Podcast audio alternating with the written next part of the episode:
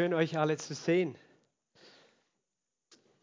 Schön, dass wir zusammen sein dürfen in Zeiten wie diesen, um zur Quelle des Lebens zu kommen, um zu essen und zu trinken von seinem Tisch. Amen. Hast du schon getrunken heute? Ich sage immer Lobpreis, das ist Trinken, Anbetung. Wir trinken von seinem Geist. Wir trinken und wir essen wir essen von seinem Brot, von dem Brot des Lebens, von seinem Wort. Danke Norbert auch für, für diese Einleitung äh, zu, zu, meiner Predigt, weil ich möchte auch heute etwas über das Volk Israel sagen und das äh, hat gut gepasst auch, an dieses Denken. Äh, aber ich möchte einsteigen mit einem Vers aus dem äh, Buch Jesaja, Kapitel 32. Jesaja, Kapitel 32 und ich lese die Verse 1 bis 4. Siehe, ein König kommt, äh, wird in Gerechtigkeit regieren. Und die Obersten, sie werden nach Recht herrschen. Ein König kommt. Hast du gewusst, ein König kommt? Jesus ist auf dem Weg. Er kommt. Haben wir, haben wir gelernt schon als kleine Kinder, oder hast du das auch vielleicht in der Kirche, wo du aufgewachsen bist, gebetet? Von dort wird er kommen. Jesus wird kommen vom Himmel.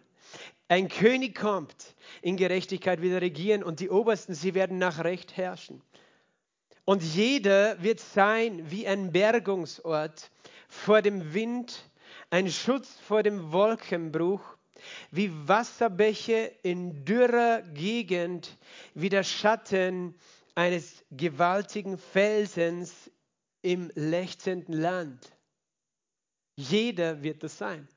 Jeder, sagt Gott, wird sein, was? Ein Bergungsort vor dem Wind, ein Schutz vor dem Wolkenbruch, Wasserbäche in dürrer Gegend, wie der Schatten eines gewaltigen Felsens im lechzenden Land. Sage mal, ich bin ein Bergungsort vor dem Wind. Ich bin ein Schutz vor dem Wolkenbruch. Wasserbäche in dürrer Gegend. Der Schatten eines gewaltigen Felsens. Du kommst jetzt vielleicht komisch vor, weil du das sagst, dass du das bist, aber die Bibel sagt uns, jeder wird das sein.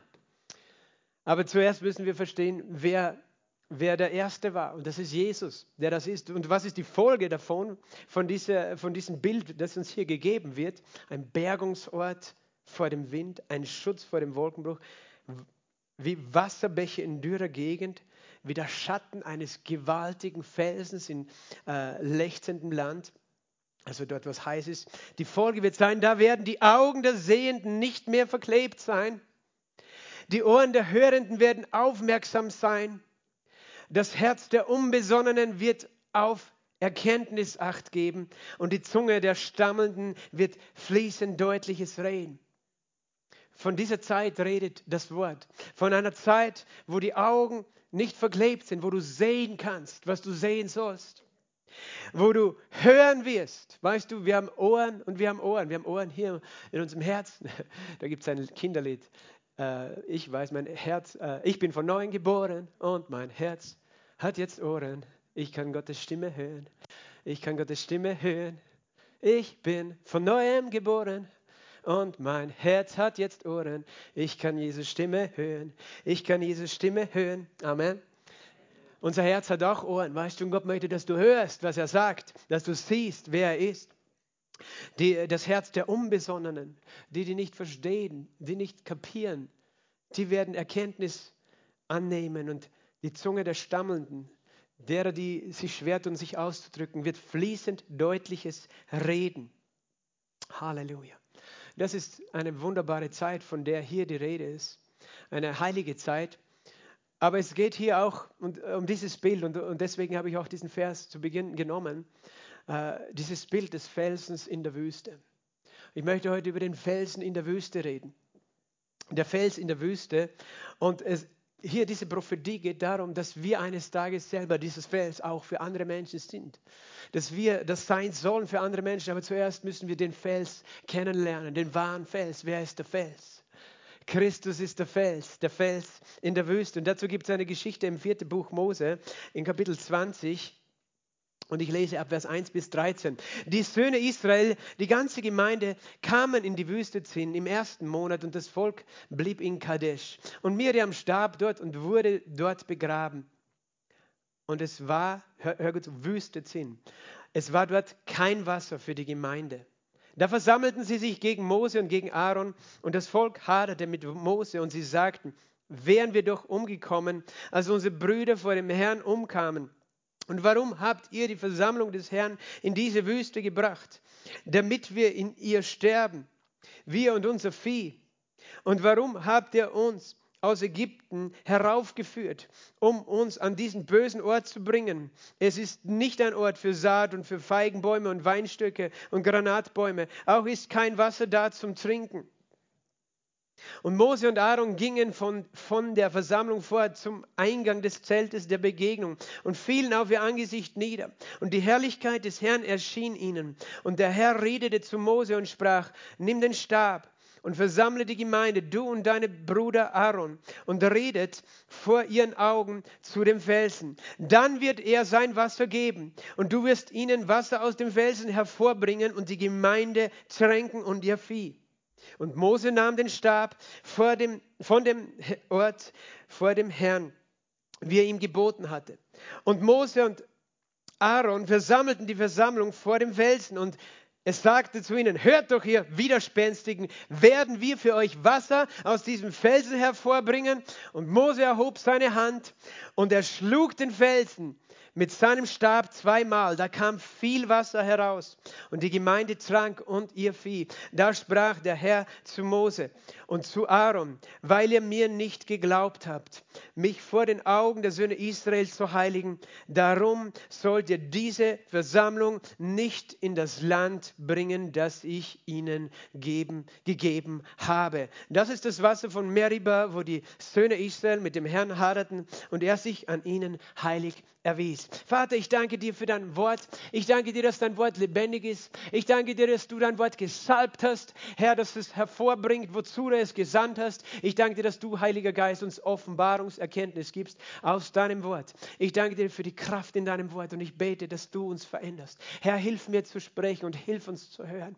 Herr, damit dein Wort Leben hervorbringt heute. In dem Namen Jesu Christi habe ich gebetet. Amen. Amen. Das ist eine Geschichte aus der Wüste.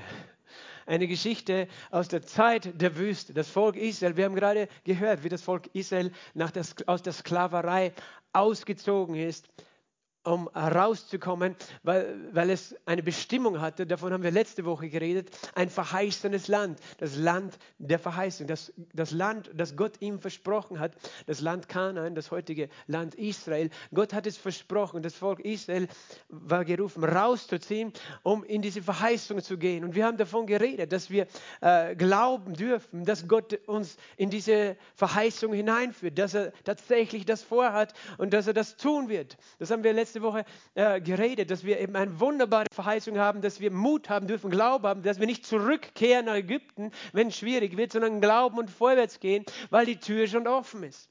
Aber was wir sehen an der Geschichte des Volkes Israel, dass sie durch eine Wüste gegangen sind. Eigentlich hätten sie dort nicht lange bleiben sollen. Eigentlich hätten sie dort nur ein gutes Jahr, ein bisschen mehr als ein Jahr zugebracht, weil sie ja dort dieses Zeltheiligtum gebaut haben in dieser Zeit, in diesem ersten Jahr, wo sie dort waren. Manche sagen ja, äh, sie hätten nicht 40 Jahre, sondern nur drei Wochen in der Wüste sein müssen, aber das stimmt nicht, weil Gott hatte vorgesehen, dass sie eine Zeit lang dort sind, um das Zeltheiligtum, das Heiligtum Gottes zu bauen. Das war mehr als ein Jahr, das vergangen ist, bevor sie weitergezogen sind. Aber auf jeden Fall die anderen 39, eigentlich 38,5 Jahre, ähm, die hätten sie nicht in der Wüste zubringen müssen. Aber sie, äh, aus verschiedenen Gründen, die wir letzte Woche auch besprochen haben, sind sie in der Wüste gewesen. Und wir wissen, dass diese Geschichte vom Volk Israel ein Bild für unser eigenes Leben ist, ein Bild für unsere eigene Errettung ist, ein Bild davon, von unserer eigenen Bestimmung ist. Dass, äh, dass unsere Bestimmung nicht ist, in Ägypten als Sklaven zu sein. Ägypten als Bild für die Welt, die Gott nicht kennt, in der der Teufel regiert äh, und sie gefangen hält und quält. Jesus sagt, der Dieb, der Teufel ist gekommen, zu stehlen, zu verderben, zu morden. Genau das ist in Ägypten geschehen. Weißt du, das waren solche Gräuel, das kannst du dir nicht vorstellen, was, was die Ägypter den äh, Israeliten angetan haben. Es steht nur ein Teil davon in der Bibel, in den jüdischen Überlieferungen steht noch mehr, was da wirklich auch passiert ist. Dieser Kindermord zum Beispiel in Ägypten, dass sie die, die erstgeborenen Söhne äh, weggeben müssen. Es war dann sogar so in der Überlieferung, weißt du, als sie dann Sie mussten ja Ziegel brennen und wenn sie es nicht geschafft haben, ihre Leistung, Ziegelleistung zu bringen, da gibt es Berichte, dass die, die, die bösen ägyptischen Aufseher Kinder, kleine Kinder von den Babys genommen haben von den Israeliten und stattdessen als Ziegel eingemauert worden sind, so als Strafe. Es ist wirklich ein Gräuel gewesen. Wir haben keine Vorstellung äh, von diesem Leben, das sie dort geführt haben. Aber dann kommen sie raus äh, nach mit dem Ziel eben Kanaan, mit dem Ziel das Land, wo Milch und Honig fließen. Und dann stehen sie plötzlich in der Wüste. Und das ist eben der Punkt, ist, wir haben alle einen, einen Wunsch, ein Ziel und äh, wir haben aber trotzdem Zeiten oder Momente in unserem Leben, wo das Leben nicht das ist, das was wir hier auf der Erde erleben, nicht dasselbe ist wie das Land, wo Milch und Honig fließt. Oder? Wir, ich sage jetzt nicht im Geist, sondern in unserem äh, natürlichen Leben, dass es Zustände gibt, Situationen gibt, die wie eine Wüstenzeit sind, die wie in der, wo wir wirklich wie in der Wüste stehen. Wo, was ist die Wüste? Das ist ein Ort, weißt du, da wohnen keine anderen Menschen. Da kannst du nicht einen Vergnügungspark haben. Äh, da, da ist es heiß, äh, das ist anstrengend, die Hitze. In der Nacht ist es eiskalt. Dann gibt es noch eben giftige Tiere auch. Trocken ist es auch in der Wüste, das heißt, es wächst nicht äh, und du bist schnell durstig. Und wenn du durstig bist und nicht gleich irgendwo eine Oase oder etwas findest, dann stirbst du sehr schnell in der Wüste. Äh, das heißt, äh, das, was noch ist, auch, das ist ein, ein, ein sehr großer Ort, die Wüste. Es ist ja meistens nicht nur ein kleiner, weiß ich nicht, ein Hektar oder so, das ist ein riesiges Gebiet die Wüste. Und äh, diese Wüste übrigens, das ist, äh, wo sie waren, das ist im heutigen Saudi-Arabien. Manche sind der Meinung, sie waren am Sinai unterwegs, aber das stimmt nicht. Der Berg Sinai ist, sagt die Bibel uns, ist nicht auf der Sinai-Halbinsel, sondern in Arabien, sagt Paulus im Galaterbrief. Dort waren sie unterwegs. Also in dieser, äh, das wissen wir, ist eine heiße, trockene Region, Saudi-Arabien. Und äh, dort eben waren sie, das heißt, es ist alles öde. Was du anschaust, ist grau-braun, weißt du, fast keine Farben, keine Blumen. Das ist eben ein öder Ort, ein dürrer Ort, wo du nicht dich niederlassen willst in der Regel und ein Haus bauen willst. Es gibt speziell, es gibt Menschen, die sich da angepasst haben an dieses Leben, die Beduinen in der Wüste, aber die meisten Menschen bevorzugen es nicht in der Wüste zu leben, oder? Und so, weißt du, so können wir uns alle in diesen Geschichten wiederfinden. Die Bibel sagt, alles, was geschrieben ist, weißt du, ist, ist für uns geschrieben, dass wir daraus lernen können. Und ich denke, auf eine Art und Weise, die Gemeinde Jesu zum Beispiel macht eine Zeit auch der Wüste durch, dadurch, dass die Umstände so schwierig sind, dass die Gottesdienste, dass wir nicht zusammenkommen können wie immer. Das äh, ist, ist, einfach auch eine Wüstenzeit vielleicht allgemein, kann man sagen. Es ist nicht so, äh, wie wir es gewohnt sind und wir müssen sozusagen auf Dinge verzichten. Es ist, es ist schwieriger. Äh, in der Wüste ist alles, das Leben anstrengend, es ist herausfordernd. Das ist ein Beispiel. Diese ganze Situation mit Lockdown kann für, für für eine Gru Gruppe von Menschen, auch für die Gastronomie, eine Wüstenzeit sein. Auch wirtschaftlich eine Wüstenzeit.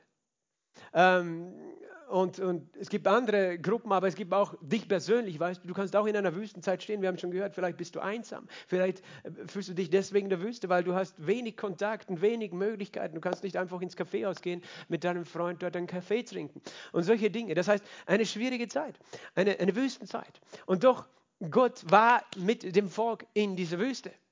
Gott hat sich um sein Volk gekümmert in dieser Wüste. Und zwar auf eine ganz besondere Art und Weise. Und wir werden das noch genau anschauen. Und wir können natürlich jetzt jammern, dass wir in der Wüste sind gerade. Wenn du in irgendeinem Bereich, vielleicht bist du nur in einem Bereich deines Lebens in der Wüste, weißt du, vielleicht äh, ist ein Durchbruch noch nicht da für deine Heilung und du bist in diesem Bereich in deiner Wüste oder in deiner Ehe oder in deiner kind, mit deinen Kindern.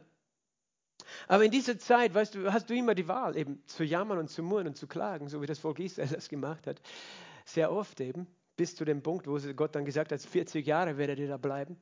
Äh, aber du kannst auch sagen, okay, Gott, ich vertraue dir. Das heißt, die Wüste kann eine Zeit sein, wo du lernst zu vertrauen, wo du lernst, einfach dich Gott hinzugeben, wo du eben nicht viel Möglichkeit hast, andere Ablenkungen zu, zu haben, sondern wo du einfach folgen lernen kannst und auch lernen kannst, dass es vielleicht andere Bedürfnisse gibt, die wichtiger sind als eben nur Spaß haben oder so, beziehungsweise dass Gott selbst Bedürfnisse erfüllen will in deinem Leben, die du momentan nicht erfüllen kannst. Verstehst du? Das heißt, wir können uns entscheiden, dass wir glauben, dass Gott mit uns ist in dieser Wüste. Und ein, ein, eine Erfahrung dieser Wüste ist in dieser Geschichte, die wir gerade gelesen haben, auch der Durst. Durst ist ja ein existenzielles Problem, oder? Wenn du durstig bist, ich meine, wir in Österreich, wir drehen die Wasserleitung auf oder machen den Kühlschrank auf. Aber wenn du durstig bist und du hast, damals, da gab es keine Wasserleitungen und da war nicht überall ein Brunnen gegraben und auch, auch, heute findest du in den Wüsten nicht überall einfach einen Brunnen. Und wenn du dann durstig bist und du hast kein Wasser dabei, dann hast du wirklich ein Problem. Weil dann weißt du, das, das hat mit deiner Existenz zu tun. Das heißt, die Wüstenerfahrung kann eine Erfahrung sein, wo du wirklich äh, Angst hast um deine Existenz. Ich denke auch jetzt gerade, viele Menschen haben Angst um ihre Existenz beruflich. Weißt du, viele Gastronomen, Hoteliers, äh, Künstler, Kulturschaffende, viele Menschen haben Angst äh, um ihre Existenz. Und das ist, das ist eine Art von Erfahrung von Durst, aber vielleicht ist dein Durst innerlich. Vielleicht ist dein Durst der Durst einfach nach Liebe, der Durst nach Geborgenheit. Manche Menschen haben so einen großen Durst, dass sie glauben, wenn sie ein bisschen trinken, dass sie ihn löschen können. Aber das ist nicht, was deinen Durst löscht. Was hast du nachher? Du hast nachher einen Brand. Dann bist du noch mehr durstig. Das ist nicht, was Gott für dich vorbereitet hat. Gott hat vorbereitet, dass du lernst in der Wüste, zu ihm zu kommen und ihm zu vertrauen. Und eben diese Geschichte ist eine Geschichte, wo es um Durst geht und wo es um Wasser geht und wo es um einen Felsen geht. Und in der Bibel, im Buch Jesaja, das ich gerade vorher gelesen habe, wo ich gesagt habe, jeder von uns wird sein wie ein, wie Schatten eines gewaltigen Felsens, wie Wasserbäche in der dürren Landschaft. Im Buch Jesaja gibt es viele Verheißungen über das Wasser, das in die Wüste fließt. Das Wasser, das in der Wüste fließt. Das heißt, du musst nicht erst warten auf das verheißene Land, damit du etwas trinken kannst, sondern jetzt in der Wüste gibt Gott Wasser. Ich, ich zeige euch ein paar Bibelverse, okay? Lass uns gemeinsam hineinschauen im Buch Jesaja, Jesaja Kapitel 32, Vers 15 folgende. Bis der Geist aus der Höhe über uns ausgegossen wird und die Wüste zum Fruchtgarten und der Fruchtgarten dem Wald gleichgeachtet wird. In der Wüste wird das Recht sich niederlassen und die Gerechtigkeit im Fruchtgarten wohnen.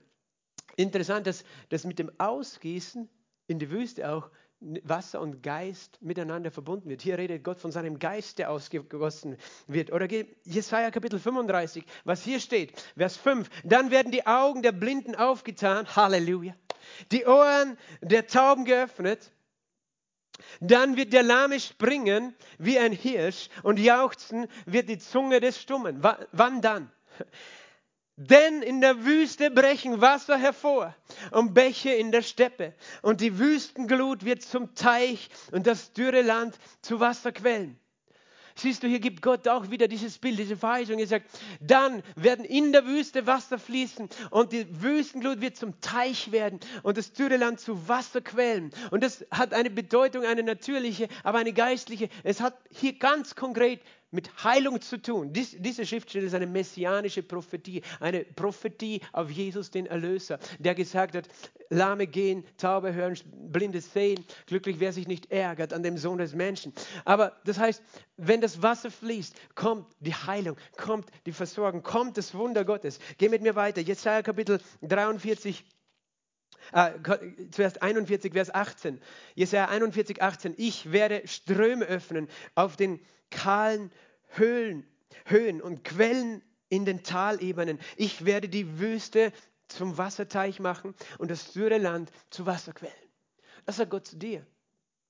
Wir haben vorher von Wüsten geredet. Gott sagt, ich werde die Wüste zum Wasserteich machen. Ich werde das dürre Land zu Wasserquellen machen. Jesaja Kapitel 43, Vers 19 und 20. Siehe, ich wirke Neues, jetzt sprost es auf. Erkennt ihr es nicht? Ja, ich lege durch die Wüste einen Weg, Ströme in der Einöde. Die Tiere des Feldes werden mich ehren, Schakale und Strauße, weil ich in der Wüste Wasser gegeben habe, Ströme in der Einöde, um mein Auserwähltes, mein Volk zu tränken, mein Auserwähltes.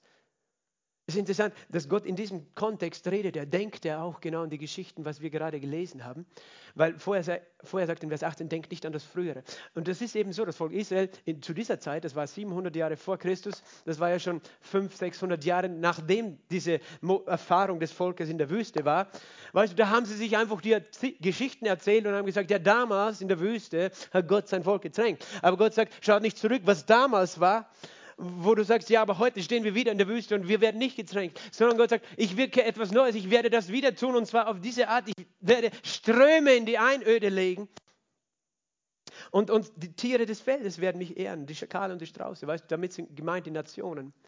Die Nationen werden kommen, die Völker werden kommen und Gott ehren, weil er in der Wüste Ströme gibt in, und äh, sein Volk tränkt, das mitten in der Wüste ist. Und das ist übernatürlich. Das, was Gott hier beschreibt, ist übernatürlich. Jesaja Kapitel 44, Vers 3. Denn ich werde Wasser gießen auf das Durstige und Bäche auf das trockene Land. Ich werde meinen Geist ausgießen und deine Nachkommen, äh, auf deine Nachkommen und meinen Segen auf deine Sprösslinge. Und sie werden aufsprossen wie Schilf zwischen Wassern. Halleluja. Siehst du, hier ist wieder der Vergleich von, ich werde Wasser geben auf das durstige Land und ich werde meinen Geist ausgießen. Gott redet von dem Wasser und von seinem Heiligen Geist. Wir haben das heute schon gesungen. Gieß aus deinen Geist. Gieß aus deinen Geist. Und, und Gott sagt, ich werde es tun. Wasser gießen auf das durstige und Bäche auf das trockene Land und auf deine Sprösslinge und Nachkommen. Weißt du? Für manche Leute eben ist das Trockene auch, dass sie sagen, ich habe keine Geduld mehr. Menschen sagen mir das. Weißt du, mir reicht es schon mit Masken und Lockdown, ich habe keine Geduld mehr. Auch die Kinder leiden, weißt du. Aber Gott sagt, mitten in dieser Wüste, in der alle stehen, was tue ich? Ich gieße meinen Wasser, meinen Geist sogar auf deine Kinder, auf deine Kinder, auf deine Familie, dass sie getränkt sind. Weißt du, ich weiß, dass auch meine Kinder das frustriert, wenn sie nicht ihre Schulfreunde treffen können, wenn sie nicht einfach normalen Unterricht haben können. Aber ich weiß, mitten in dieser Zeit, Halleluja, wir haben einen großen Gott, wir haben einen gnädigen Gott, der sagt, ich gebe in der Wüste Wasser. Halleluja. Und auch auf eure Nachkommen gieße ich meinen Geist aus. Jesaja Kapitel 58, Vers 11. Und beständig wird der Herr dich leiten und er wird deine Seele sättigen an Orten der Dürre. Er wird deine Seele satt machen an Orten der Dürre. Ist mir wichtig, dass du das hörst, weil wir haben eben von dem verheißenen Land geredet. Aber manchmal leben wir noch nicht darin, manchmal stehen wir nicht darin, manchmal ist ein Weg dazwischen. Aber wir brauchen keine Angst haben vor dem Weg, auf dem wir gerade sind. Denn Gott sagt, an Orten der Dürre will er dich sättigen, deine Gebeine stärken. Und was wirst du sein? Dann wirst du sein, was? Du selber, sagt Gott, ein bewässerter Garten. Du wirst ein bewässerter Garten sein. Du wirst sein ein Wasserquell, dessen Wasser nicht versiegen. Sage mal, ich bin ein Wasserquell, dessen Wasser nicht versiegen. Weil das Wasser, das Gott dir gibt, das kommt von innen. Das Wasser, das er dir gibt, kommt von innen. Es ist das Wasser seines Geistes. Halleluja. Das Wasser seines Geistes. Und es geht sogar so weit, und ich liebe auch diesen Vers in Jesaja 59 und Vers 19, den zweiten Teil. Oder lese mal den ganzen Vers. Dann werden sie, die Völker, den Namen des Herrn fürchten vom Sonnenuntergang an und vom Sonnenaufgang seine Herrlichkeit. Es wird der Tag kommen, wo alle Welt den Namen des Herrn fürchtet und ehrt, anbetet. Warum? Denn er wird kommen. Halleluja. Wie wird er kommen? Wie ein drängender Strom. Halleluja. Wie ein drängender Strom. Wer ist er? Es ist Jesus. Er wird kommen wie? Wie ein drängender Strom. Hast du schon mal einen richtig reißenden Gebirgsfluss gesehen? Drängender Strom, das bedeutet ein eingeengter Strom. Wo es weit ist, weißt du, da fließt er ganz ruhig. Aber dort, wo es eng wird, da wird das so mächtig, das Wasser, so so eine Sturzflut, die da runterspült. Und das ist ein Bild davon, von dem Kommen von unserem Messias, von unserem Jesus. Er wird wie kommen, wie ein drängender Strom, weißt du. Er wird die ganze Welt, die Dürre ist, wo der Tod weggeht, er wird sie überfluten, Halleluja, mit seinem Leben. Das ist unser Jesus. Er ist er. Er sättigt uns. Der Herr wird kommen. Weißt du, das ist ein Bild auch, man nennt das für Erweckung. Das Wasser. Was heißt Erweckung? Erweckung ist zu Leben erweckt werden. Wenn Menschen zum Leben erweckt werden. Die Christen hatten immer Erweckungszeiten. Die Kirchengeschichte redet von Erweckungen. Was heißt eine Zeit der Erweckung? Eine Zeit, wo viele Menschen, die tot sind, geistlich tot sind, lebendig werden, neu geboren werden, wo viele Kranke Heilung empfangen, wo, Leiber geheilt sind. Weißt du, die erste Kirche erlebte im ersten Jahrhundert große Erweckungen an verschiedenen Orten, wo viele Menschen gläubig geworden sind. Und das, das heißt, Leben entsteht. Wenn Wasser in die Wüste kommt, was dann passiert ist, weißt du, das tatsächlich, es ist ein Wunder in der Wüste, dass dann tatsächlich Wüsten zum Blühen anfangen können, wenn das Wasser kommt. Ganz selten regnet es in manchen Wüsten, aber wenn es regnet und, und wenn dann der Regen kommt, dann fängt sogar die Wüste zum Blühen an. Das ist, weißt du, was, und du denkst das jetzt global, aber Gott redet zu dir. Gott redet zu dir, weil du vielleicht in einer Wüste stehst. Schau nicht auf die Wüste, sondern schau auf ihn. Weil er ist was? Er ist der Fels in der Wüste. Jesaja Kapitel 48, Jesaja Kapitel 48 und Vers 21. Und sie dürsteten nicht, als, sie durch die als er sie durch die Trümmerstätte führte. Das ist ein Hinweis auf diese Wüstenwanderung. Sie dürsteten nicht in der Wüste, oder? Warum? Wasser aus dem Felsen ließ er ihnen rinnen, er spaltete den Felsen und Wasser floss heraus. Er spaltete den Felsen und Wasser floss heraus. Das hat Gott getan in der Wüste. Weißt du, die Geschichte, die wir gerade am Anfang gelesen haben, wo Mose aus dem Felsen Wasser hervorgebracht hat, das war nicht der, das erste Mal, dass Mose auf den Felsen geschlagen hat. Es gab eine Begebenheit 40 Jahre vorher. Weil das, was wir gelesen haben, war am Ende der Wüstenzeit. Aber am Anfang der Wüstenzeit, im zweiten Buch Mose, kannst du das lesen, im 17. Kapitel, das war eigentlich das Erste, was sie erlebten. Stell dir vor, das Volk Israel, sie kommen gerade frisch aus der Sklaverei, sie sind auf dem Weg, dann war noch dieses, diese traumatische Situation, dass sie kommen zu diesem Meer, zu dem Roten Meer und Plötzlich erkennen sie, dass hinter ihnen ja die Soldaten und der Pharao mit seiner ganzen Armee hinter ihnen her ist. Also sie waren unter Schock. Aber Gott Gott ist dann gekommen, er hat sich zwischen sie gestellt mit einer Feuer- und Wolkensäule, um, um die Feinde abzuhalten über Nacht. Eine Feuersäule und die Feinde konnten, bei, ihnen, bei den Feinden war es finster und bei ihnen war es hell und sie konnten nicht weiter. Und dann am nächsten Morgen hat Mose das Meer eben geteilt. Und äh, sie sind durchgezogen durch das Meer. Das heißt, sie haben große Wunder erlebt und eigentlich müssten sie, weißt du, wenn ich das erlebe, ich sage, ich denke, oh, dann würde ich ja Gott nur mehr preisen, oder? Wenn du erlebst, dass er all deine Feinde vernichtet und, und dich durch ein Meer gehen lässt. Durch ein Meer. Das ist, ich meine, das ist das größte Wunder, das die Welt je gesehen hat. Aber die, die es gesehen haben, außer den Israeliten, sind alle ertrunken. Aber das Volk Israel hat sich diese Geschichten erzählt bis heute. Und ich glaube jedes einzelne Wort. Meine persönliche Entscheidung. Ich glaube das. Ich liebe es, solche Dinge zu glauben. Es gibt mir so eine Hoffnung, so einen großen Gott, den ich habe, der das Meer teilt. Und das, weißt du, das heißt, dann denkst du, okay, wenn Gott das tun kann, gibt es jetzt irgendein Problem, weißt du? Gibt es irgendein Problem, wenn er das tun kann? Aber das Erste, was sie erlebt haben, als sie auf der anderen Seite waren, ist, sie hatten Durst. Sie hatten Durst gehabt. Das war eines der ersten Dinge, dass sie Durst hatten. der eine Ort, wo sie waren, da war das Wasser bitter, da hat Mose dann äh, auch ein Wunder getan, dass das Wasser süß geworden ist und dann äh, hatten sie wieder Durst. Und weißt du, was sie sofort gemacht haben? Gejammert und geschrien. Gott, oder eigentlich Mose, wir werden alle sterben in der Wüste, es wäre besser gewesen, wir wären dort gewesen, nachdem ich so große Wunder gesehen habe. Weißt du, das Erste, was sie tun in der Wüste, wenn es wenn, um ihre Existenz geht, sie vergessen sofort, dass Gott sich ja kümmert. Ich meine, wenn, wenn er zehn Wunder tut in Ägypten und uns dann durch das Meer bringt, warum sollte er nicht jetzt uns helfen in der Wüste? Aber sie haben es so, sofort vergessen. Weißt du, wir vergessen das auch sofort. Weißt du, was das größte Wunder in deinem Leben war? Weißt du, wofür das Meer ein Bild ist? Es ist ein Bild für deine Taufe. Du bist getauft, du bist gestorben mit Christus und auferstanden zu einem neuen Leben. Nicht mehr lebst du, Christus lebt in dir. Du bist eine neue Schöpfung, du bist neu geboren. Das ist das größte Wunder, dass du heute da sitzt und errettet bist. Du hast es vergessen vielleicht. Aber es ist ein Wunder, dass du Jesus erkannt hast. Es ist ein Wunder. Es ist genauso ein großes Wunder wie, wie die Israeliten, dass sie befreit wurden aus der Sklaverei.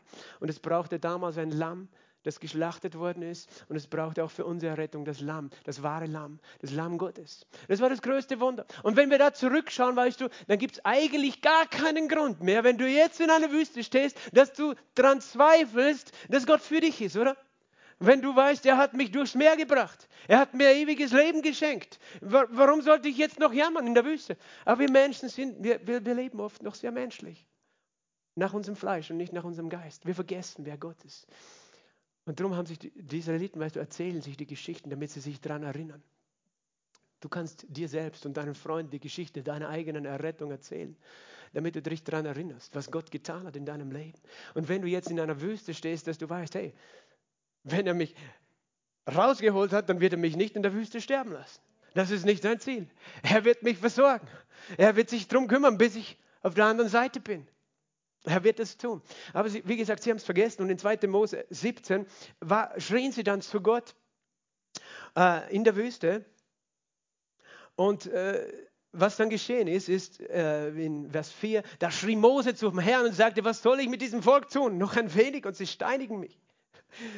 Und der Herr antwortete Mose, geh dem Volk voran und nimm einige von den Ältesten Israels mit dir, auch deinen Stab, auf dem du auf dem Nil, mit dem du auf den Nil geschlagen hast. Nimm in deine Hand und geh hin. Sieh, ich will dort vor dich auf dem Felsen am Horeb treten. Dann sollst du auf den Felsen schlagen. Und er wird Wasser aus ihm hervorströmen, sodass das Volk zu trinken hat.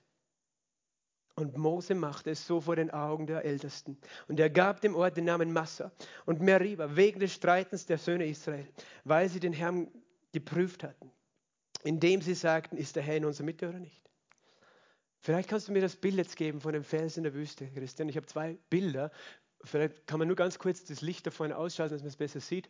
Das ist ein Ort in Saudi-Arabien, unweit des Berges. Der heißt, der Berg in der Nähe dort heißt Jabal Allahs. Und nach der Überlieferung äh, auch der Lokalen, ist der Berg, den, den, Berg sieht man jetzt nicht im Bild, ist das der Berg Mose, der Berg Horeb, weil Mose war ja in, in Arabien, als ihm Gott erschienen ist am brennenden Dornbusch.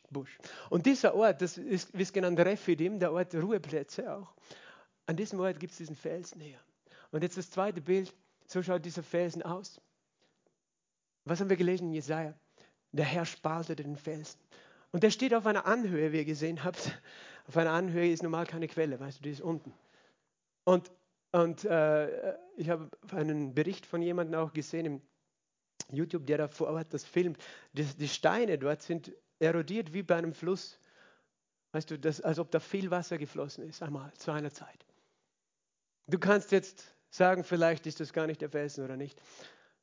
Ich kann es dir nicht beweisen. Ich glaube es. Ich, ich habe mich entschieden, vieles zu glauben. Aber, aber nur, dass du ein Bild hast von diesem Felsen. Stell dir Mose vor, der dort neben steht. Da ist alles Wüste, da ist es heiß, da ist es trocken. Und Gott sagt, geh zu dem Felsen und rede zu, zu dem Volk Israel und schlage auf den Felsen mit deinem Stock. Und Mose geht hin und er schlagt den Felsen und plötzlich kracht es, weil tatsächlich die Bibel sagt, hier in dieser Stelle nicht, aber in Jesaja haben wir es gelesen, er spaltete den Felsen. Und plötzlich kommt dort Wasser vor. Und du musst wissen, das waren wahrscheinlich, rechnen sie, zwei bis drei Millionen Menschen dort. Das heißt, es war nicht nur ein, ein Bächlein, da muss ein Fluss gewesen sein, damit zwei Millionen Menschen trinken können, weil der sich ja dann auch irgendwo in der Wüste verlaufen hat. Das heißt, es war ein Wunder, ein großes Wunder, das Gott getan hat für sein Volk. Er spaltete den Fels und Wasser kam hervor. Wow. Manchmal denken wir, wenn ich, wenn ich nur Wunder sehen könnte, dann würde ich glauben, das Volk Israel hat so viele Wunder gesehen und doch so oft gegen Gott rebelliert, weil dein Glaube steht nicht auf einem Wunder. Dein Glaube steht auf dem Wort Gottes. Dein Glaube steht auf Jesus. Dein Glaube steht auf dem Felsen. Halleluja. Aber wir glauben trotzdem, dass Gott Wunder tut. Amen. So ist es. Und weißt du, und dann kannst du überlegen, was bedeutet dieser Felsen? Ich, ich zeige dir auch, was Paulus darüber geschrieben hat im 1. Korintherbrief, Kapitel 10. Im 1. Korintherbrief, Kapitel 10, schreibt Paulus folgendes ab Vers 1. Ich will euch nicht in Unkenntnis lassen, Brüder, dass unsere Väter alle unter der Wolke waren und alle durch das Meer hindurchgegangen sind und alle in der Wolke und im Meer auf Mose hin getauft wurden und alle aßen die Geistle, dieselbe geistliche Speise und alle denselben geistlichen Trank tranken denn sie tranken aus einem geistlichen Felsen, der sie begleitete. Der Fels aber war der Christus. Jetzt wissen wir, wer der Fels ist. Die Bibel sagt eben, ihr sollt nicht in Unkenntnis sein über, über das, was die Alten erlebt haben. Dass sie alle unter der Wolke waren und alle im, im Meer und, und äh, auf Mose getauft worden sind. Alle dieselbe geistliche Speise ge gegessen haben und alle denselben geistlichen Trank getrunken haben in dieser Wüste. Und deswegen Gott möchte uns heute erinnern, wirklich, dass wir, egal wo wir gerade sind, Gott lasst uns nicht allein, weil da war, sie tranken von einem Felsen, was? Der sie begleitete, steht hier. Der Fels begleitete sie. Ich werde das noch gleich genauer erzählen. Der Fels begleitete sie. Der Fels aber ist Christus. Das heißt, Gott möchte, dass du weißt, egal wo du bist, da ist jemand, der dich begleitet. Und er begleitet dich und wird Dinge tun, die eigentlich nicht möglich sind in der Wüste. In der Wüste, weißt du, sie haben große, große Wunder erlebt. Das Volk Israel in der Wüste. Das eine habe ich schon erzählt. Das hat begonnen, als eben sie verfolgt waren von den Feinden. Da kam plötzlich eine Feuersäule und, eine, und das war dann auch bei Tag eine Wolkensäule und die stellte sich zwischen sie und die Feinde. Und diese Säule von Feuer und Wolken, die begleitete das Volk. Sodass sie in der Nacht, heißt es, nicht frierten, und am Tag war sie nicht von der Sonne beschädigt in der Wüste, weil die ja so heiß ist dort, 45, 50 Grad. Aber da war ein Dunst, eine Wolke und eine Wolkensäule sogar. Aber das heißt, sie lebten sozusagen in einer besonderen Atmosphäre. Sie hatten sogar eben diese Feuersäule, diese Wolkensäule, weißt du, das, das, sie haben verstanden, das ist Gott. Gott ist bei uns. Gott ist immer gekommen in der Wolke. Er ist am Berg Horeb gekommen in der Wolke. Er ist am Berg, wo, wo Jesus war, weißt du, da kam der Vater in einer Wolke. Weißt du, es repräsentiert den Vater, diese Wolkensäule. Der Vater ist bei euch in der Wüste. Der Vater ist nicht weit weg. Er war mit dem Volk Israel in der Wüste. Und dann haben wir gele gelesen und vom Brot, vom Brot dass sie alle aßen. Was, das ist eine andere Geschichte, aber sie hatten ja auch nichts zu essen. Und dann ließ Gott jeden Tag Brot aus dem Himmel fallen. Das Brot, das wird genannt Manna. 40 Jahre lang. Jeden Tag konnten sie es aufsammeln und hatten zu essen. Es war Engelsbrot, sagt man, Speise von den Starken, von den Engeln. Das, jeden Tag war das, das übernatürlich, oder? Und wen repräsentiert das Brot? Jesus, er ist das Brot des Lebens. Und dann hatten sie noch was? Durst. Und Gott hat einen Felsen gegeben. Und der Fels brachte Wasser. Und Wasser redet von wem? Vom Heiligen Geist. Das Wasser, der Felsen von Jesus, aber das Wasser von seinem Heiligen Geist. Siehst du, der Vater, der Sohn und der Heilige Geist hat sein Volk begleitet durch die Wüste. Der Vater, der Sohn und der Heilige Geist begleitet dich heute in deiner Wüste. Und der Vater und der Sohn und der Heilige Geist haben gemeinsam Wunder getan in der Wüste. Und sie tun Wunder in deiner Wüste der Vater, der Sohn und der Heilige Geist. Halleluja. Sie passen auf dich aus. Das heißt, sie haben nicht das erlebt, was man normalerweise in einer Wüste erlebt. Verstehst du das? Sie haben etwas anderes erle erlebt. Äh, so unglaubliche Geschichte, weil die Bibel berichtet uns sogar, dass diese 40 Jahre, da waren ja Kinder, weißt du, die sind unter 20 gewesen, die sind alle groß geworden, die Alten sind gestorben. Es heißt, über diese 40 Jahre, die Kleidung zerschliss nicht und die, Fuß, äh, die Schuhe sind nicht kaputt geworden. Die haben 40 Jahre lang, die, die Kinder, weißt du, sind aufgewachsen, die Kleidung ist mitgewachsen. Die hatten ja kein Geschäft, wo sie das kaufen können. Weißt, wir, wir lesen manchmal die Bibel und merken gar nicht, wie viele Wunder da drin stehen. Die, die, Kleidung ist mitgewachsen mit den Kindern, die Schuhe auch. Und die waren nicht kaputt, die waren wie neu nach 40 Jahren. Wow, sowas hat noch niemand erfunden heute. Oder? Aber was ich damit sagen möchte, Gott war so dabei. Das heißt, er hat alles getan, sein Volk in dieser Wüste wirklich übernatürlich zu führen, zu versorgen. Er ist der Fels, der sie begleitete. Er begleitete sie. Dieser Fels, und es ist tatsächlich so, dass die jüdische Überlieferung sagt, dieser Fels wird auch genannt ein rollender Fels, der wandernde mit dem Volk. Das sagt die jüdische Überlieferung, steht jetzt nicht in der Bibel, aber es steht schon in der Bibel, weil Paulus es gesagt hat. Der Fels begleitete sie. Wir denken, das ist alles symbolisch gemeint. Weißt du, wenn du die Bibel nur symbolisch auslegst, dann wirst du nie Glauben haben. Weil Glaube kommt, wenn du glaubst, dass was er sagt, die Wahrheit ist. Und die Juden erzählen das. Der Fels begleitete sie. Weil die waren ja 40 Jahre dort, das hätte ja nichts genützt, wenn er nur an der einen Stelle steht, oder? Und dann gehen sie weiter und dann die nächste, ich meine, sie waren immer wieder lang an einem Ort, so einen Monat vielleicht, ein paar Wochen, aber doch, da gab es ja keine, weißt du, gab es ja keine Quellen. Aber der Fels begleitete sie. Das Volk Israel hatte einen Anführer namens Mose.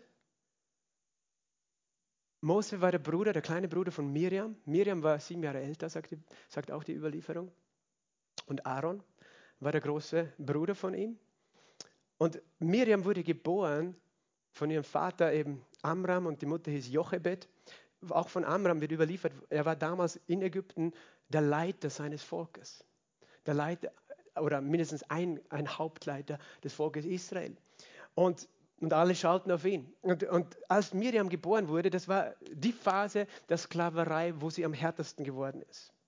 Die Sklaverei in Ägypten. Darum wurde Miriam Miriam genannt, weil das bitter bedeutet, weil das Volk Israel bitteres Leid, bitteres äh, Leid erleben musste in dieser Zeit. Und dann hat eben der Pharao auch beschlossen, alle erstgeborenen Söhne müssen getötet werden. Damals hatte eben Jochebed und Amram hatte schon einen Sohn auch, den Aaron. Der, der Aaron war eben äh, drei Jahre jünger als eben die kleine Schwester. Und es wird von Miriam berichtet, als sie sechs Jahre alt war. Sie war nämlich eine Prophetin, sie wird Prophetin genannt. Hat sie, ihre, äh, hat sie zu ihrem Vater Folgendes gesagt, weil ihr Vater wollte sich von seiner Familie scheiden, damit sie kein Kind mehr bekommen würden, damit nicht ähm, sozusagen sie in diese Notlage kommen würden, ein Kind töten zu müssen oder halt aussetzen zu müssen, so wie eben die, das Gesetz war. Und nicht nur er hat das gemacht, sondern andere Männer haben gesagt, okay, wenn der, unser Leiter das macht, dann machen wir das auch. Wir werden einfach keine Kinder mehr bekommen, weil das ist zu schlimm für uns. Das bringen wir nicht übers Herz, wenn wir einen Sohn bekommen. Und Miriam, die damals sechs Jahre alt war, hat zu ihrem Vater Folgendes gesagt: Du bist schlimmer als der Pharao, weil der Pharao äh, lässt nur die Männer nicht leben, aber du lässt auch Männer und Frauen nicht leben, wenn du dich scheidest. Und dann hat er seine Frau zurückgenommen und Miriam hat, ihre, hat geflüstert ihrem Vater und ihrer Mutter eine Prophetie, sie werden einen Sohn bekommen und der wird das Volk erlösen. Und dann haben sie noch Mose gezeugt. Und äh, diese drei, weißt du, Mose, Miriam und Aaron, waren dann gemeinsam eigentlich auch Leiter. Mose war der Leiter, von Gott eingesetzt, aber jeder hat einen Dienst. Was war der Dienst von Mose? Er brachte das Wort, oder? Und deswegen kam auch äh, wird ihm das Wunder zugeschrieben, dass das Brot aus dem Himmel kam. Aaron hatte welchen Dienst? Er hatte den Dienst, das Blut da zu bringen. Er hatte den Dienst des Blutes, die Opfer zu bringen. Er, war da, er wurde dann der hohe Priester und von seinem Nachkommen stammen die Priester ab. Aaron war der Priester und brachte das Blut und die Opfer. Und deswegen wird ihm das Wunder der Wolkensäule zugeschrieben, weil durch das Opfer kommt das Feuer und die Wolke der Herrlichkeit Gottes. Und weißt du, Miriam hatte auch einen Dienst. Weißt du, welcher Dienst ihr, ihr Dienst war? Sie war eine Prophetin, aber Mose war auch ein Prophet, aber sie war eine Lobpreiserin. Als sie nämlich durch das Meer gezogen waren, in 2. Mose Kapitel 15, da zog sie vorne her mit dem Tambourin. Und alle hinterher, alle Frauen. Und sie nahm das Tambourin in ihre Hand und alle Frauen zogen aus hinter ihr her mit Tambourinen und in Reigentänzen. Und Miriam sang ihnen zu, singt dem Herrn, denn hoch erhaben ist er, Pferd und Wagen warf er ins Meer. Das heißt, sie hatte den Dienst des Lobpreises und was setzte sie frei? Die Gegenwart des Heiligen Geistes. Die Bibel ist voller Geheimnisse. Halleluja. Mose, Aaron und Miriam, du, das Brot, das Blut und das Wasser. Halleluja, das, das Wort Gottes, das Blut Jesu, das Wasser des Heiligen Geistes. Diese drei Dinge waren mit ihnen in der Wüste. Und diese drei Geschwister, Mose, Aaron und Miriam, hatten diesen Dienst. Und das ist eben interessant. Der Fels begleitete sie dann durch die Wüste und das berichtet die jüdische Tradition. Dass überall, wo dieser Fels eben dann war, und er floss, weil sie waren ja dort ein paar Tage, dort ein paar Wochen. Und der Fels war da und das Wasser floss, dass die Wüste zu blühen begonnen hat. Und dass überall, wo dieser Fels war, das, da war sogar eben Gras für die Tiere, weil sie hatten ja auch Tiere mitgenommen, Schafe und Ziegen. Und sie waren mitten in der Wüste versorgt. Stell dir das vor, dieses Volk, wie sie das erleben. Da, da ist der, der Fels, der mit ihnen wandert. Weiß ich nicht. Vielleicht war er einfach, auf einmal war er da. Auf einmal war er da. Aber wo sie waren, war der Fels. Und, wo, und weißt du, was das für dich heißt? Wo du bist, ist der Christus. Halleluja, der Fels in der Wüste. Und wo er ist, weißt du, verwandelt er sogar die Wüste, noch bevor du im verheißenen Land bist. Er gibt Wasser, er gibt Wasser. Und die Wüste, drum diese Geschichten von Jesaja, diese Prophetien, wo er redet von die Wüste wird zu blühendem Land, das ist eine Erinnerung auch an das, was schon gewesen ist, damals in der Wüste. Und leider steht das nicht so detailliert in den Büchern Mose, aber in den vielen jüdischen Überlieferungen ist viel drüber, noch viel mehr aufgeschrieben. Und das Geheimnis ist eben folgendes. Nach 40 Jahren dieser Wüstenwanderung kommen sie zu, äh, eine, wieder in eine Wüste, in Kadesh heißt es. waren ja verschiedene Gebiete, die, die sie durchzogen haben. Und weißt du, was dort geschehen ist in dieser Wüste Kadesh, nachdem dieser Felsen 40 Jahre geflossen ist, weil Mose auf ihn geschlagen hat? da hörte dieser Felsen zu fließen auf. Zuerst noch, was bedeutet es? dass der Fels geschlagen wurde. Hast du schon das überlegt? In der ersten Geschichte musste Mose den Stock nehmen und auf den Felsen schlagen. Der Stock ist aus was? Aus Holz. Der Fels ist wer? Der Christus. Christus wurde ans Holz geschlagen. Es spricht diese Geschichte, diese erste Geschichte, als Mose den Felsen schlagen musste, redet davon, dass Christus für uns am Kreuz sterben müsste. Er hat einmal zu einer Frau gesagt, eine Frau, die an einen Brunnen gekommen ist, den Jakobsbrunnen. Diese Frau war sehr durstig, es war Mittag. Zu dieser äh, Frau hat er gesagt, wer von dem Wasser da unten trinkt, wird wieder durstig sein. Aber wer von dem Wasser trinkt, das ich ihm geben werde, der wird aus seinem Leib werden, äh, das Wasser in ihm wird eine Quelle werden, die zum ewigen Leben quillt. Johannes 4 steht das, glaube ich, und Vers 12 und 13. Wer von meinem Wasser trinken wird. Und tatsächlich, als Jesus gestorben ist am Kreuz, ein Soldat nahm seine, einen Speer und stieß ihn in seine Seite und aus seiner Seite flossen Blut und Wasser. Das heißt, er hat das erfüllt, was in dem Felsen nur prophetisch passiert ist. Der Fels spaltete sich und gab Wasser. Jesus starb und Wasser kam. Und das heißt, jeder, der an ihn glaubt, empfängt ewiges Leben. Diese erste Geschichte von dem Fels ist ein Symbol für den Tod und die Auferstehung Jesu und die neue Geburt, die du haben kannst. Das ewige Leben, das du empfangst, wenn du von diesem Felsen trinkst. Du musst von dem Felsen trinken, von dem Christus. Und deswegen musste er geschlagen werden. Und wie gesagt, der Fels, der floss, der floss, der floss. 40 Jahre begleitete er sie durch die Wüste. Und nach 40 Jahren, am Anfang des 40. Jahres der Wüstenzeit, in 4. Mose 20, da starb Miriam. Und, weiß, und, das, und das ist eben das Geheimnis. Als sie gestorben ist, sagt uns die Überlieferung, da hörte der, der Felsen auf, Wasser zu geben. Deswegen hat die Gemeinde geschrien in Vers 2 und hat gesagt, es ist kein Wasser da. Sie ist gestorben. Erinnere dich nochmal, was war ihr Dienst? Weißt du, wenn der Lobpreis stirbt, hört das Wasser auf zu fließen. Deswegen können wir nicht aufhören, den Herrn anzubeten und zu preisen, auch wenn wir in der Wüste stehen, gerade wenn wir in der Wüste stehen. Weißt du, damit das Wasser fließt. Sie ist gestorben, interessant. Und, und das Wasser ist versiegt. Und deswegen wird dieser Fels auch genannt der Brunnen Miriams. Der Brunnen Miriams, weil solange sie gelebt hat. Darum wird dieses Wunder des Wassers aus dem Felsen auch ihr zugeschrieben in der jüdischen Tradition, weil als sie gestorben ist, das Wasser weg war. Und dann schreit das ganze Volk zu Mose und sie sind wieder in dieser existenziellen Situation. Sie stehen vor dem Felsen. Und das kann, weißt du, du, du gehst schon lange vielleicht durch deine Wüste und wie ich schon gesagt habe, vielleicht hast du vergessen, was passiert ist, dass Jesus gestorben ist. Vielleicht bist du müde geworden in dieser Wüste. Hast du aufgehört, Gott anzubeten. Und obwohl du eigentlich neu geboren bist und obwohl eigentlich in dir die Quelle ist, die ins ewige Leben fließt, bist du durstig. Es gibt eine zweite prophetische Situation, das war hier, wo der Fels nochmal Wasser gegeben hat. Und die redet von unserer Taufe mit dem Heiligen Geist. Jesus hat auch zweimal von dem Wasser geredet. Einmal hat er zu der Frau in der Dürre in der Wüste geredet. Er hat gesagt, wer von meinem Wasser trinkt, wird eine Quelle haben des ewigen Lebens. Aber später hat er gesagt in Johannes 7, 37 bis 39, wer dürstet, komme zu mir und trinke. Am Ende des Festes. Wer an mich glaubt, aus seinem Leib, aus seinem Innersten werden was? Ströme lebendigen Wassers hervorfließen. Das sagt er von wem? von dem Heiligen Geist, den die empfangen sollten, die an ihn glauben. Und jetzt sind wir hier in dieser Situation. Das Volk Israel ist in der Wüste. Du bist in der Wüste. Miriam ist gestorben. Es war kein Wasser mehr da. Und Gott, äh, Mose redet wieder zu Gott. Sie beten, sie machen Fürbitte für das Volk, kommen zu ihm. Und der Herr redete zu Mose und sagt folgendes in Vers 8, 4. Mose 20, 8. Nimm deinen Stab und versammle die Gemeinde, du und dein Bruder Aaron, und redet vor ihren Augen zu dem Felsen. Dann wird er sein Wasser geben. Was hat er genau gesagt? Hat er gesagt, schlag den Felsen zweimal und er wird sein Wasser geben? Er hat gesagt, redet zu dem Felsen. Und er wird sein Wasser geben.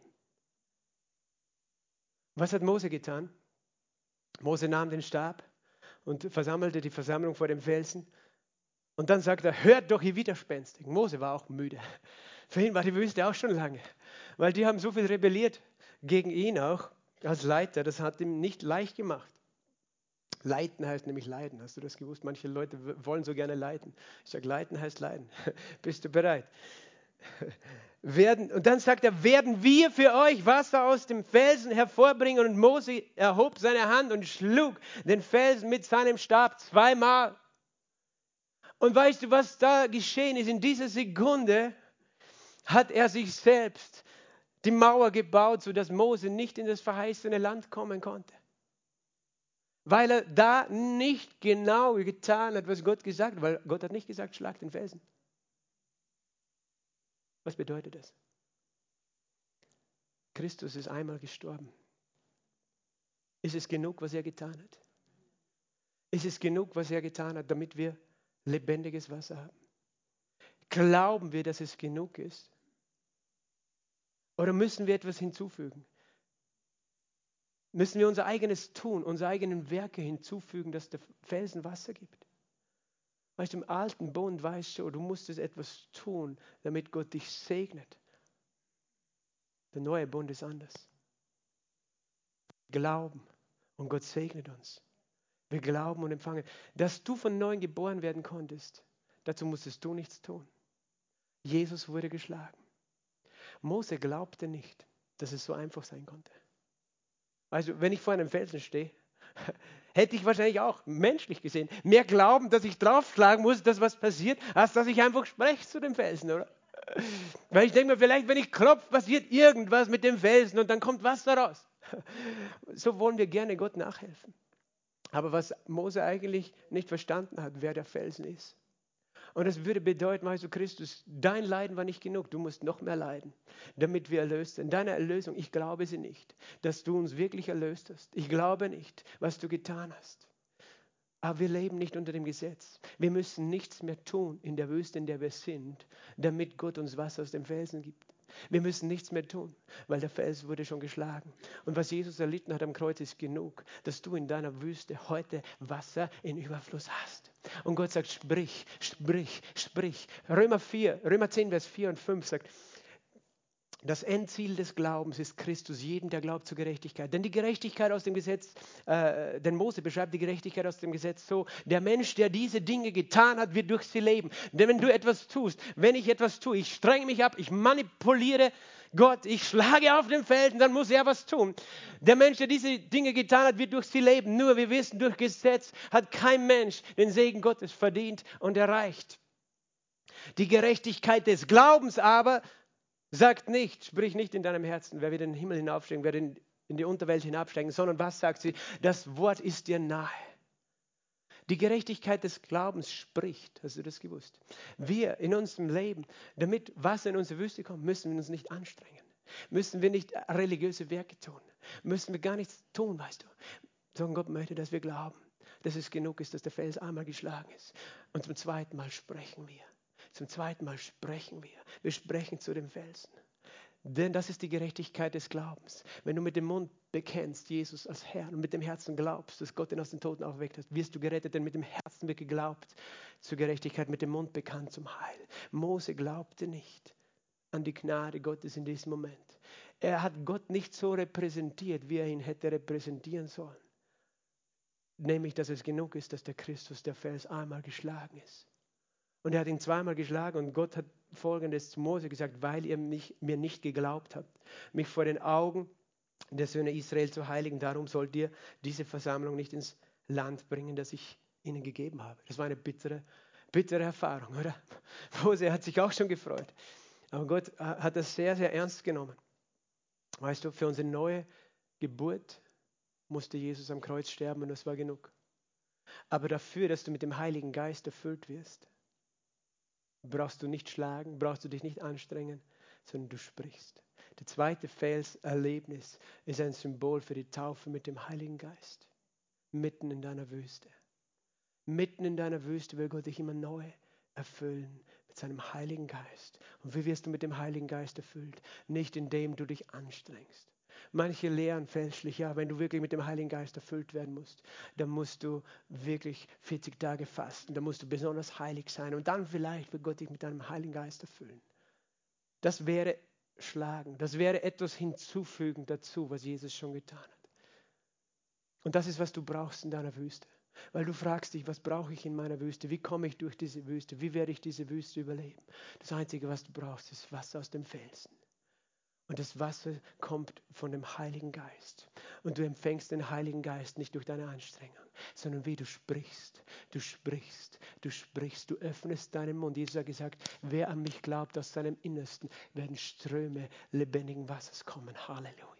Ströme des Heiligen Geistes werden fließen aus deinem Inneren. Aber warum? Weil du sprichst. Zu Pfingsten wurden sie alle erfüllt mit Heiligen Geist. Sie öffneten den Mund und sprachen. Sie sprachen was? Das Lob Gottes, den Lobpreis Gottes. Sie sprachen in himmlischen Sprachen. Und so kam das Wasser.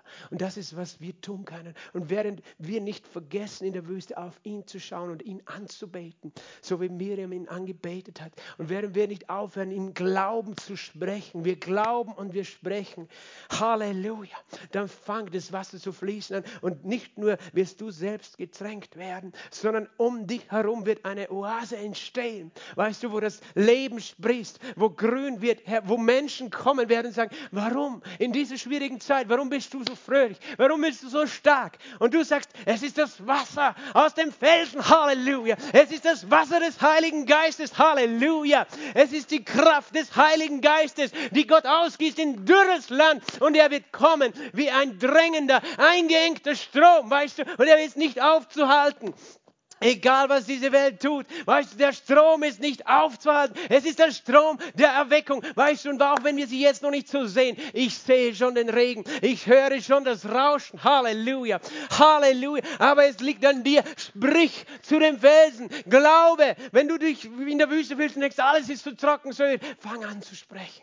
Fang an, Vater, danke, danke, danke, du bist gut. Shikarababando, erste Brahanda, Mokorabande, Halleluja. Du bist mein König, du bist mein Retter und du tränkst dein Volk in der Wüste. Halleluja. Darum ist es mir egal, ob ich in der Wüste bin oder im verheißenen Land, sondern ich weiß, der Fels begleitet mich. Halleluja. Der Fels beschützt mich. Er ist ein mächtiger Schatten in der Hitze für mich. Halleluja. Er verbirgt mich vor dem Sturm dieser Welt. Das ist der Fels, der mit dir geht. Und dieser Christus, dieser Felsen, denke nicht, er ist wirklich dort in Arabien. Auch wenn du diesen vielleicht natürlichen Felsen gesehen hast, sondern er ist hier in unserer Mitte. Da ist dieser Fels, da ist dieser Christus, da ist dieser Fels. Und wir müssen nicht schlagen, damit er uns sein Wasser gibt, sondern sein Wasser fließt, wenn wir ihn anbeten, wenn wir ihm glauben. Halleluja. Und seinen Namen verherrlichen.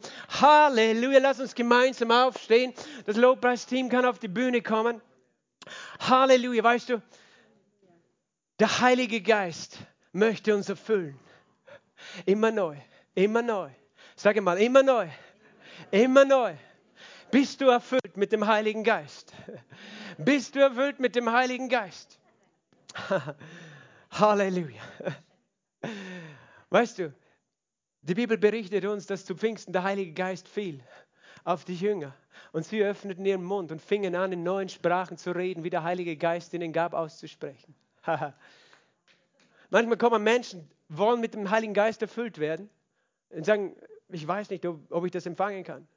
Das ist nicht die richtige Voraussetzung. Du, die erste Frage ist, bist du durstig?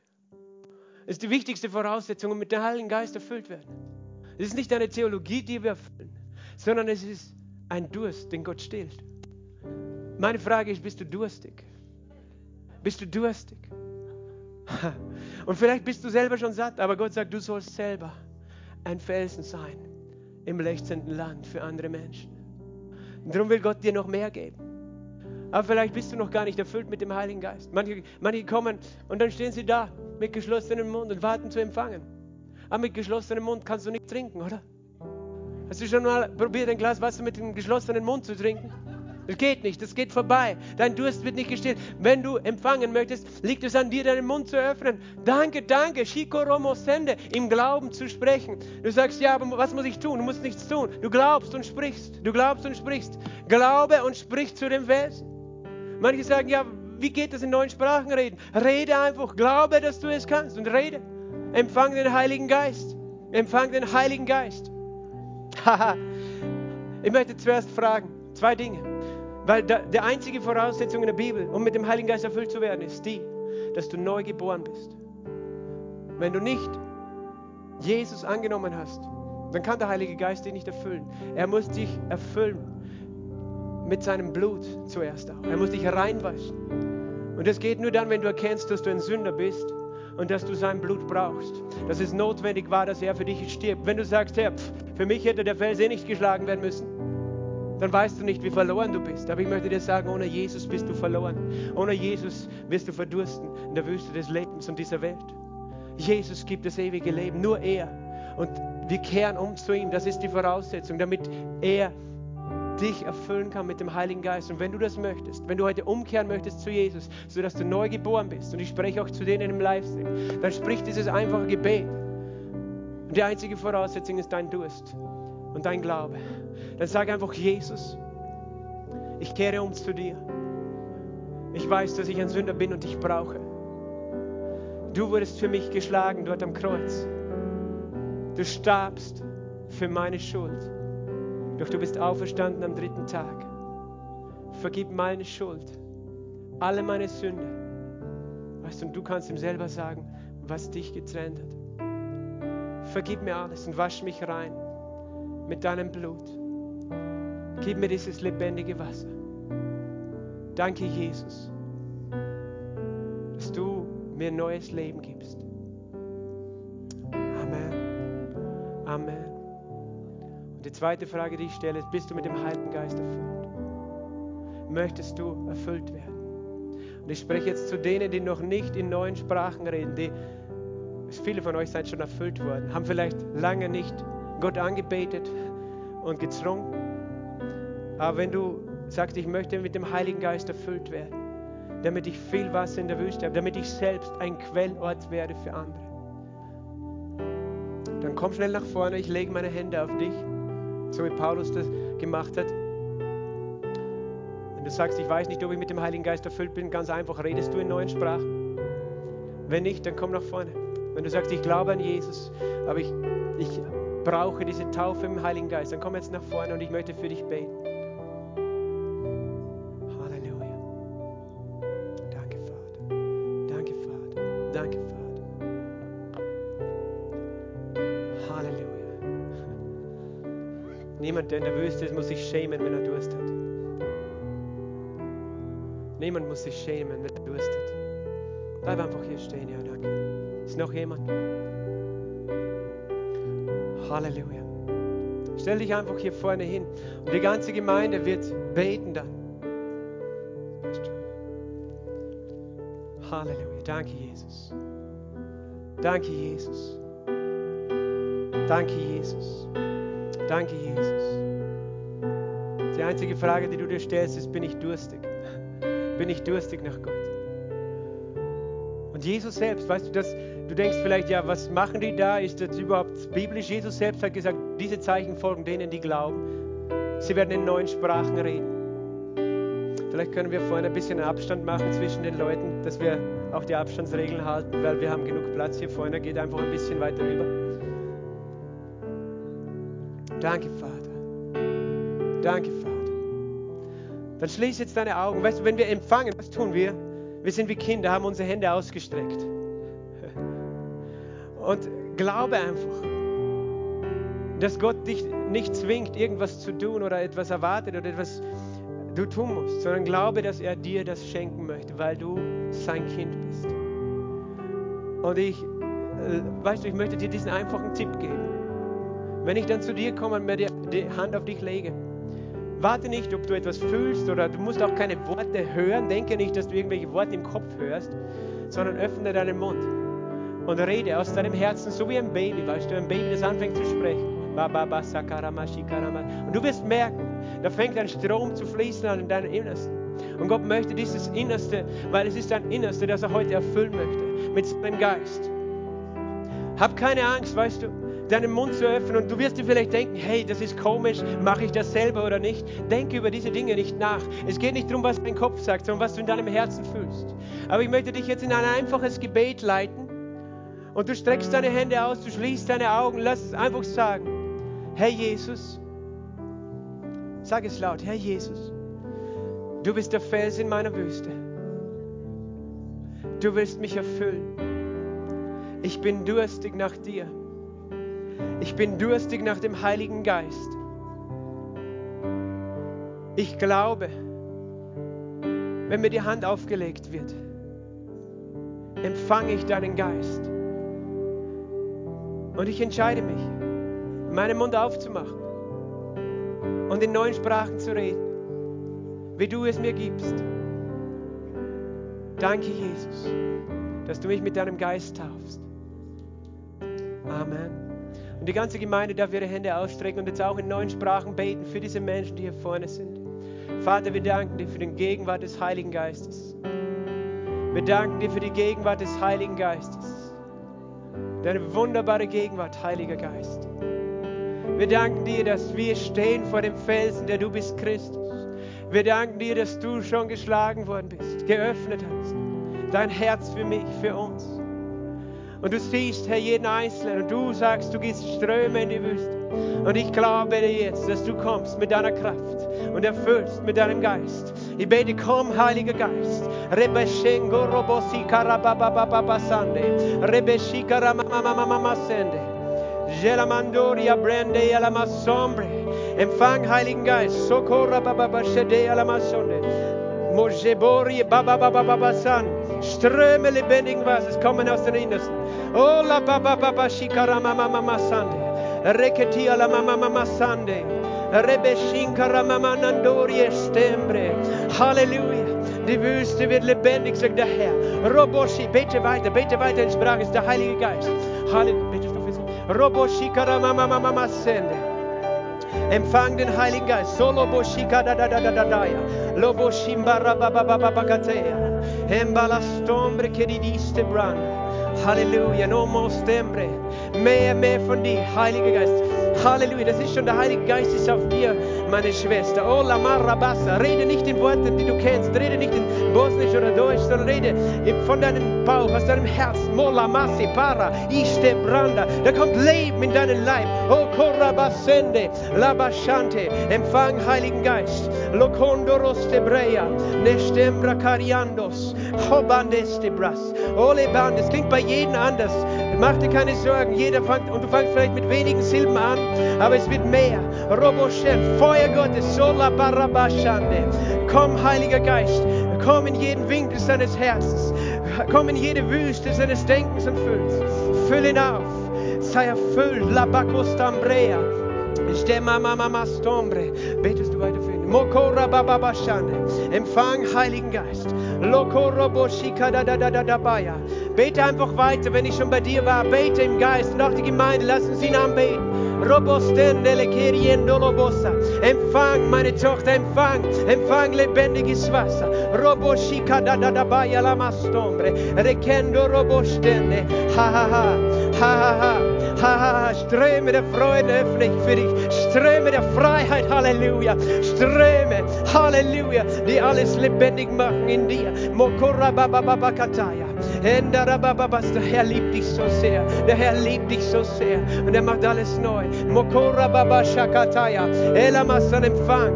O Shendarebekeri istombre. Angele Messan, Empfang Heiligen Geist. Empfang die Kraft meines Lebens. Om pari iste brehea. Jopokoro mosondo. Hab keine Angst, deinen Mund aufzumachen. Lemastum bari istem brahati kate. O ste baba baba bassan. Mehr, gib ihm mehr, gib ihm mehr. Feuer Gottes, fall herab. Moshe karabababassan. Mach alles lebendig mit deinem Geist heute. Mehr von dir. Moshe barabababakataya. Oh, rababababasson, empfang. Lebahatika mastombre. Rebestomberobus, du bist mein geliebter Sohn, mein geliebter Sohn ich stärke dich. Lecho de bast onde, oste echanisto, estichos de bat o, en este bajote. Alles ist gut, alles ist gut, alles ist gut. Ich bin bei dir. Oh, Shebaba Babase, Robokonamas Tembraka, Hebalamas, hab keine Angst. hab keine Angst, mein Sohn. Mas Stombres, du kannst nichts falsch machen. Ich gieße mein Wasser aus über dich. Mokola bastembre, keri iste brande, arabababastan. Empfang. Shela babababakatorias. Meine Liebe. Ho rabasa bakaso. Betest du weiter für ihn? Mokopori estembre. Shela mastombres. Oh, komm, Heiliger Geist. Monde babastembari isto brande. Jelamasse, mach einfach deinen Mund aus und red, denk nicht nach, was du sagst. Red aus deinem Herzen. Sag einfach Danke, lamasse brea. Es klingt anders als bei mir, weißt du. Aber hab keine Angst. Du machst nichts falsch. Es ist, während du sprichst, während du sprichst, kommt er mit seinem Leben. Mokola masto bre este brande, rekedila mastombre hete. Ha ha ha, ha ha ha, sheleme, robosende, empfang, empfang Heiligen Geist. Robokola mama mama sombre, ey alabashande. Danke Herr, danke Herr, danke Herr. Danke, Herr, dass du alles lebendig machst, wo der Feind versucht hat, Trockenheit zu bringen. Empfang die Kraft meines Geistes. Empfang, empfang Heiligen Geist.